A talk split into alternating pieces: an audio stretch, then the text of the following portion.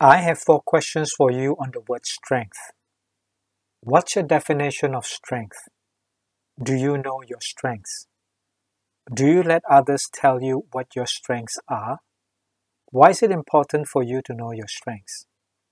Hi, my name is Chintek. Thank you for pausing to be with me, allowing me to share with you my language, strength. Hope that with this pause in my language, you will be able to rethink of the word and begin your journey of self discovery of your strengths. Language. My working definition of strength is high passion and high ability. Let's apply the working definition. Strength. High passion, high ability. Ensure 70% of the time your strength is being acknowledged and being used right. Development, high passion, low ability. Ensure 20% of the time you are working on your development areas at work. Paradigm shift. Don't think development is after work and over the weekends only. Rethink. Development can and should be done at work. Every day is practice day. Every day is rehearsal day. Stress, low passion, high ability.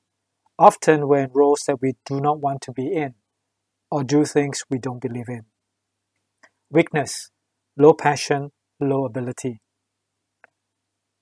Don't spend more than 5% in this area. Ensure others do not see your weaknesses as strengths.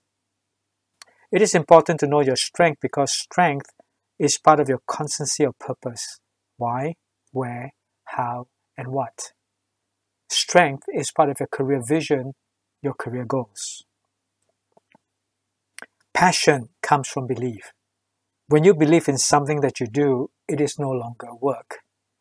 Passion is part of your core purpose. Why are you put on this earth and in the role you are in? What's the bigger cause or purpose for you that makes it meaningful? Passion fuels, passion sustains, passion energizes. Career is about matching what an organization or society needs with what you have to offer in terms of your strengths paying you for what you love to do. Career development is high passion, low ability. Having a development plan with no goal and no passion is not a development plan, but simply a checklist of activities. I call it BFN. Busy for nothing. Stress comes from working on something you do not believe in. Low passion, high ability. I have observed many people change their jobs midpoint by having functional competencies with no passion. From financiers to lawyers to engineers to architects. Weakness is low passion, low ability. Do not spend more than 5% on your weakness as your low passion cannot sustain the work you have to put in.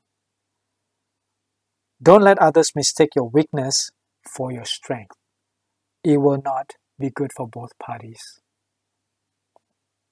I hope with this pause and my sharing of my language, it will allow you to rethink and begin this journey to discover your strength, development, weakness.